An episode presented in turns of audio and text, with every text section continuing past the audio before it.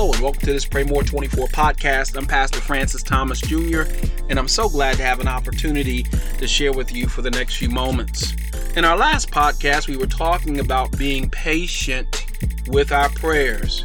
You know, there are things that just require patience in the area of prayer when we're praying about them. We have to stand and keep standing often when there are things that we want the Lord to do for us particularly those things that we can't do for ourselves, that we can't even impact if we tried to do anything. And so we have to wait on the Lord. And so sometimes it's frustrating if you're a person that likes to do a lot of stuff and wants to be a doer on it when you can't do anything but sit back and pray and now you have to be patient. That combination can sometimes be very frustrating.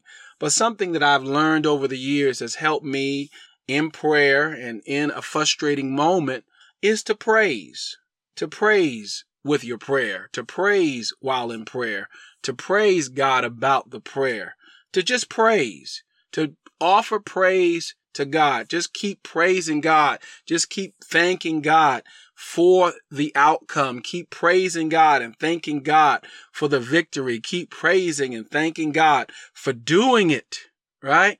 As a matter of fact, in Psalm 100, David said this Enter into his gates with thanksgiving and into his courts with praise. Be thankful unto him and bless his name. That's the King James Psalm 100, verse 4. Be thankful unto him and bless his name.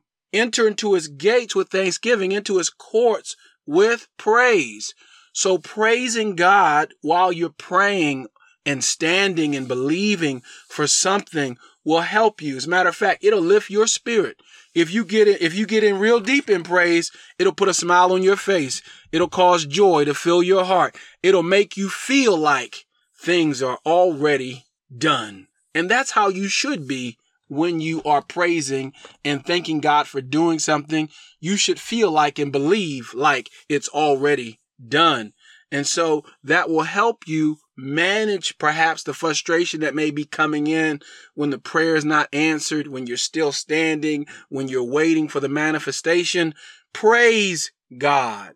Take a moment and praise God. Take a moment and just lift your hands and open your mouth and just begin to praise God over the situation, about the situation, for the situation, and everything. Give thanks. Give God thanks and praise Him for it. I hope that is encouraging you today. Stir yourself up in praise and giving God thanks over the matter that you're standing for, praying for. That will bless you. That will help you. That will strengthen you in being patient before the Lord, waiting on Him to answer. I trust that encourages you today, and I'll chat with you again in the next podcast. God bless.